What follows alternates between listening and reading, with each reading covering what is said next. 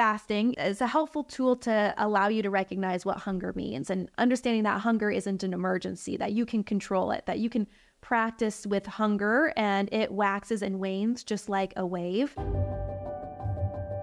Welcome to the Dr. Ashley Show. Welcome to the Dr. Ashley Show. I'm Dr. Ashley, and today we are going to dive into the popular topic of intermittent fasting and discuss if it might help you or actually hinder your weight loss goals. So, intermittent fasting over the last few years specifically has gained a lot of popularity as a tool for weight loss, and it involves alternating periods of fasting to eating within specific time frames. So, I want to go through with you the benefits and the risks and share some stories of people who have benefited from intermittent fasting, what I do personally, and then people who really haven't seen success through the tool. So you can decide if you think it's something that you want to play with or not. So the benefit associated with intermittent fasting has to do with restricting an eating window and reducing calories. So basically, by reducing the amount of time that you're eating during the day, you're getting less calories as a result and dropping weight. And so it can be helpful for you if you are a black and white eater. And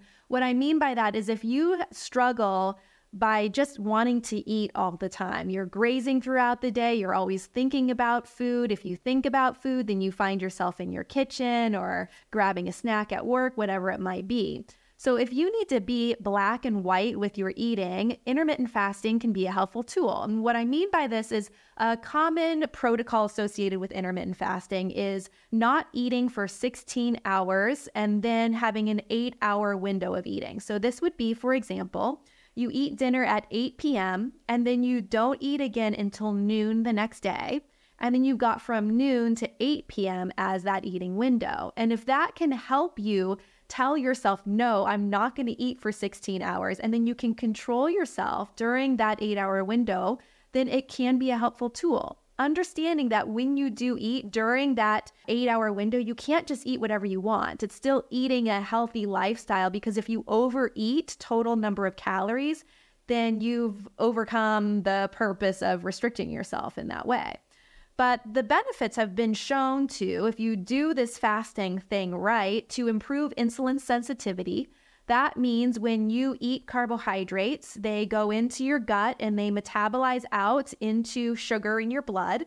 And when you've got high levels of sugar in your blood, your body doesn't like that. It's toxic to the body. So it tells the pancreas to go secrete insulin, and insulin acts like a key. It should travel around to your muscle cells and open them up so that that sugar can flow in from your blood into the muscle cells and use it for energy. Well, a lot of us, as we age, um, if we follow the standard American diet, if we have visceral fat, belly fat, if we have excess belly fat, most of us in today's society have insulin resistance. And what this means is I just want you to picture a callus over your cell wall. So you have this insulin travel around and it bounces off the cell. It can't actually get into the cell. And so fasting improves insulin sensitivity, which means when that insulin key travels around, it actually does what it's supposed to do and it opens up the muscle cell. The sugar from your whatever you ate flows in there and you use it for energy. So that's one of the benefits. It promotes fat burning, which we all like. And then it can assist with appetite regulation, meaning that it can shift hormones. So it can reduce your hunger hormone, ghrelin. So it lowers that so you're not as hungry. And it can help to improve leptin, which is your full hormone. So you feel full more often, more quickly, and you don't feel as hungry, which is nice. And then there's a lot of longevity benefits, which I'll talk about a little bit later. And uh, oddly enough, kind of the opposite of what you think would happen is it's shown to increase growth hormone and testosterone, which can help you maintain and build muscle. So, for me specifically, I found over the last probably five to six years, I'm not much of a breakfast eater. I never really was. I just ate it because I thought it was the most important meal of the day. And I've shared this in many episodes, but breakfast is not the most important meal of the day. It's actually just a marketing claim that Kellogg's put out there to sell more of his breakfast cereals. So um, I found that, gosh, if I don't need to eat it, I'm really not into it. So I prefer just to fast through breakfast. And so I have coffee. It's actually decaf coffee because I don't tolerate coffee very well. But I love heavy cream. It's seriously, heavy cream is my favorite food. And so any opportunity to use it, I do. And so I stick some heavy cream in my coffee. So As a purist who does intermittent fasting, they will say if you eat over 50 calories, then it breaks the fast and you're not truly getting all the benefits of this clean, pure fast. Probably true. If you eat over 50 calories, then you're going to knock yourself out of that fasting state because it stimulates the body to secrete hormones that put you into a fed state instead. Well, the unique thing about adding just fat into your coffee or tea, for example, is that fat doesn't spike blood glucose or those hormones in the same way that carbs and protein do. So I imagine it like I'm crawling under the fence and I'm being very sneaky and I'm getting some of the benefits of fasting, but I'm getting delicious heavy cream and a little bit of calories to help sustain me and get me to maybe 11:30 or noon when I eat my first meal of the day. So it could be called kind of like a dirty fast, I would say, but a lot of people love it and find benefit from it. You've probably heard of bulletproof coffee, and that comes from a fellow, Dave Asprey, who's a biohacker, and I believe he actually brought the drink recipe over from Tibet. And what it is, is it's a combination of butter and MCT oil, which is a type of oil that's better and quicker absorbed from the gut it can give you uh, GI distress like diarrhea if you do too much of it. So be careful if you're going to go try it. And he suggests put a tablespoon of each into your coffee, blend it, and drink it. It's actually really delicious. So if you're grossed out by this recipe, you might want to give it a try. So that could be another option that gives you the, the burst of calories from fat, but allows you to still reap some of the benefits from fasting. But if you really want to be a purist, you want to get deep down into the fasting, then anything less than 50 calories will keep you in that fasting state. And I have a lot of clients who follow the same thing that I do, and they just say it feels great to not eat breakfast and it's really convenient. So I have a client, Jolene, who I love, and she tells me that she has coffee with cream and that's pretty much it. So fasting, dirty fasting through breakfast because she's so busy in the morning she goes and she works out, so she gets a fasted workout, which is can also be a really great tool for burning fat because it forces the body to burn fat if you haven't eaten before exercise. So can be a helpful tool if you are in a fat burning state already. And then she comes home and she eats her breakfast kind of mid morning snack time, maybe around 10 o'clock. Some people will do that and they'll eat an earlier lunch, maybe 11, 11.30. And some people who just really love the fast will go all the way till noon and eat their lunch at that time. But then there are people who don't really do well with it. And I want you to be aware that this could be you. And it doesn't mean anything bad. It doesn't mean that you're a failure. It just means that intermittent fasting can be in your toolbox, but you might not want to whip it out very often and use it. So I have a client, Rick, and he went and he's like, okay, I really want to do this. I want to jumpstart my weight loss. I want it to go a little bit faster. Can I try fasting? And I said, sure, of course. And so I explained everything and he did it and he found that he just totally overcompensated later in the day. He was like, "Oh my gosh, I need to make up for breakfast. I'm going to eat a double lunch and then and then he'd eat more after dinner and he just felt like he was always making up for that skipped meal in the morning. So if you have a tendency to binge, and you have a tendency to be more like Rick, where your body's just always trying to catch up to that missed meal, then intermittent fasting might just not be the best for you.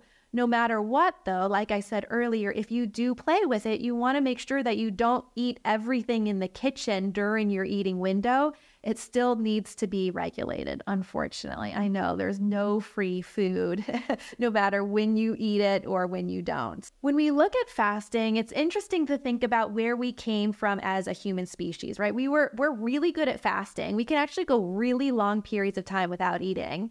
And when we do that, one of the benefits is increased mental clarity and focus. I have men specifically all the time tell me how great they feel when they fast from a mental clarity perspective. Um, we're also really good at putting fat on. And if you think about us, like way back in cave days, we had periods where we had a lot of food. Maybe we killed that buffalo. We didn't have a way to preserve it very well. I know we could cure foods with salt, but really we had to eat a lot of it. The body stored it as fat. And then we would go through periods of time where we just maybe were able to gather some veggies and very small strawberries. It's important that you understand the different states that occur in our metabolism when we're fed versus fasted. So, when we're in a fed state for about three to five hours following the last meal, Our hormones are there to promote fat storage, right? So we've eaten that meal, and for three to five hours after consumption of it, our hormones are all interested in taking that food and storing it as fat so that we can use it for energy later. So, hormones like insulin, which is a fat storage hormone, is elevated when we're in the fed state. Our liver is preoccupied with making fat. So, there's no burning going on, it's all stored. And then we're in the fasted state. Get this, really only 12 hours after we've eaten. So you have to wait 12 hours after you've eaten that dinner meal to really be burning fat.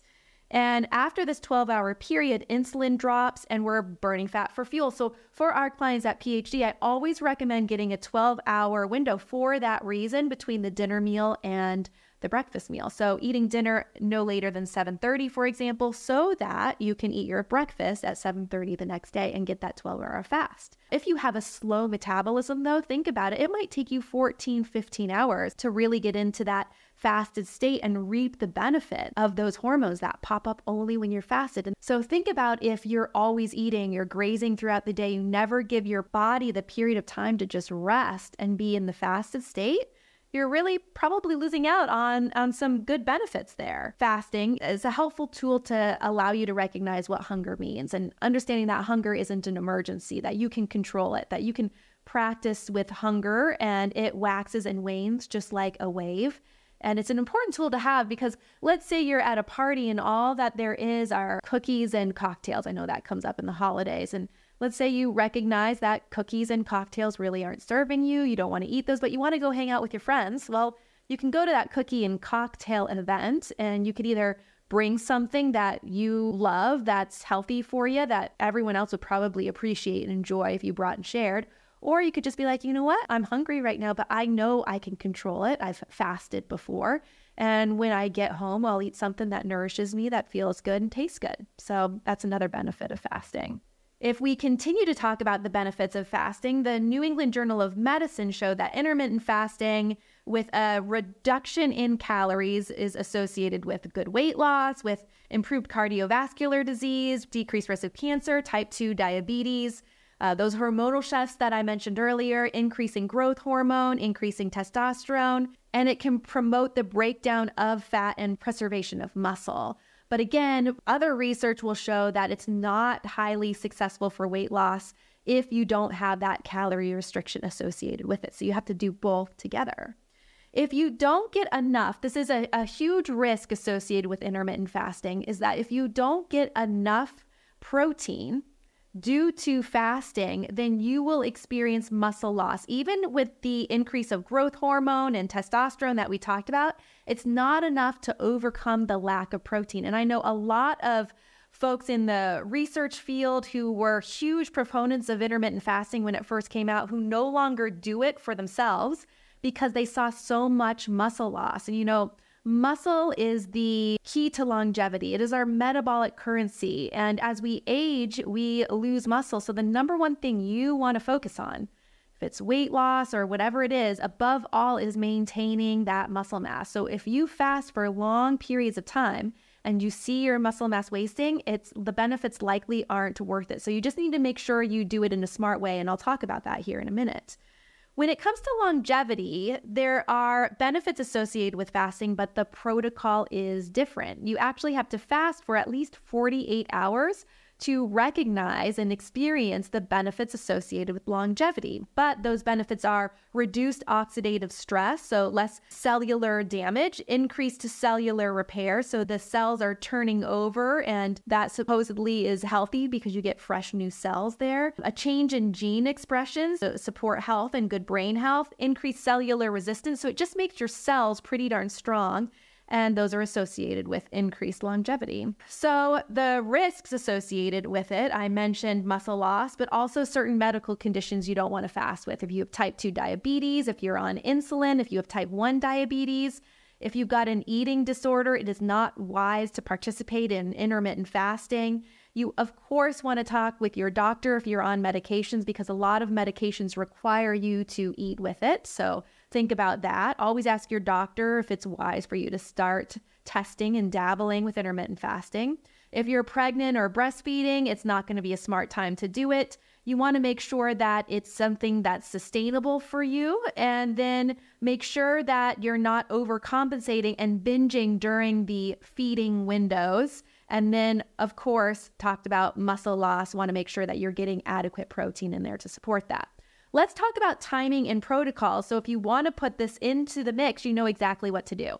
We talked about the 16 8 window, and people most often do this most days of the week, at least five days of the week, but that is where you've got 16 hours where you're not eating, you're fasting, and eight hours where you are eating. So that would mean starting at 7:30 at night, you finish your dinner, and then not eating again until the following day around 11:30 noon and then from noon to 7.30 or so you're eating still consciously and not overcompensating for having that window of, of fasting. There's also a 5-2 method and that's where you have five days of regular eating and two non-consecutive days of severe calorie restriction or, or fasting right? So that might be like monday and tuesday you eat wednesday you fast thursday you eat Friday you eat, Saturday you fast, and Sunday you eat. So there's five days in there where you're eating, two days where you're really restrictive and, and fasting.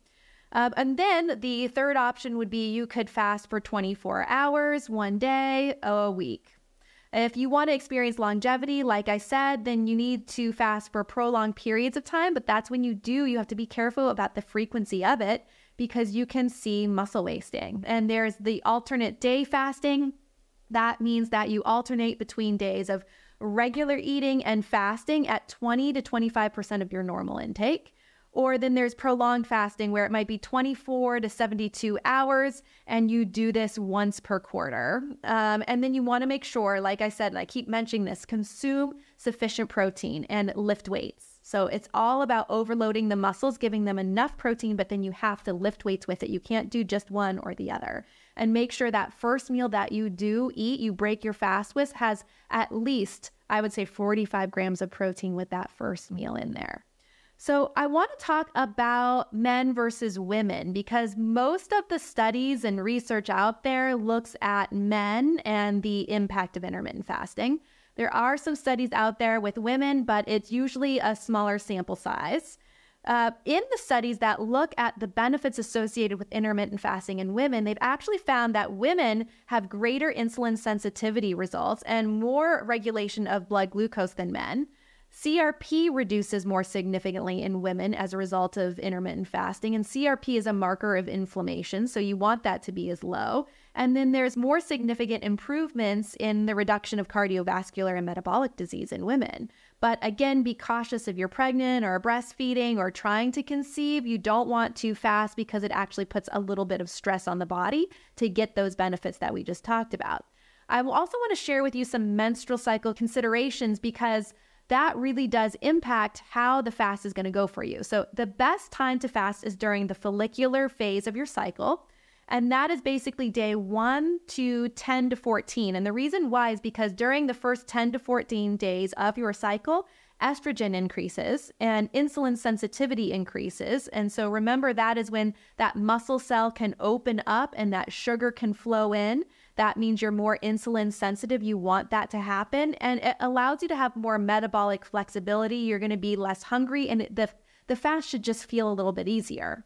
The worst time to fast as a woman who has her cycle would be during the luteal phase. And the luteal phase happens during days 15 to 28. And it's during this state where progesterone increases. As a result, appetite goes up and you hold on to more water. That's when you feel bloated. And so you definitely don't want to fast during a phase where you're going to have more hunger. It's just going to make things much more difficult. So track your cycle and try to fast during that follicular phase instead of the luteal phase.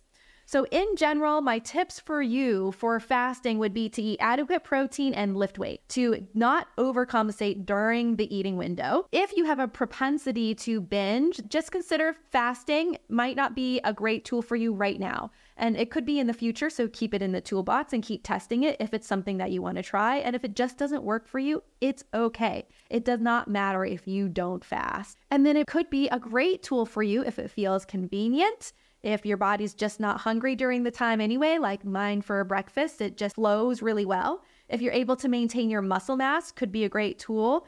And then if you just feel calm and relaxed during that eating window, you don't feel frenzied like you're never getting enough, but you feel very satisfied, then it could be a really great tool for you. So I hope you got a lot of value from this episode. If you did and you're watching this on YouTube, please subscribe to the channel. Please leave a comment, any questions, any feedback that you might have. I'd love to read and respond myself to it.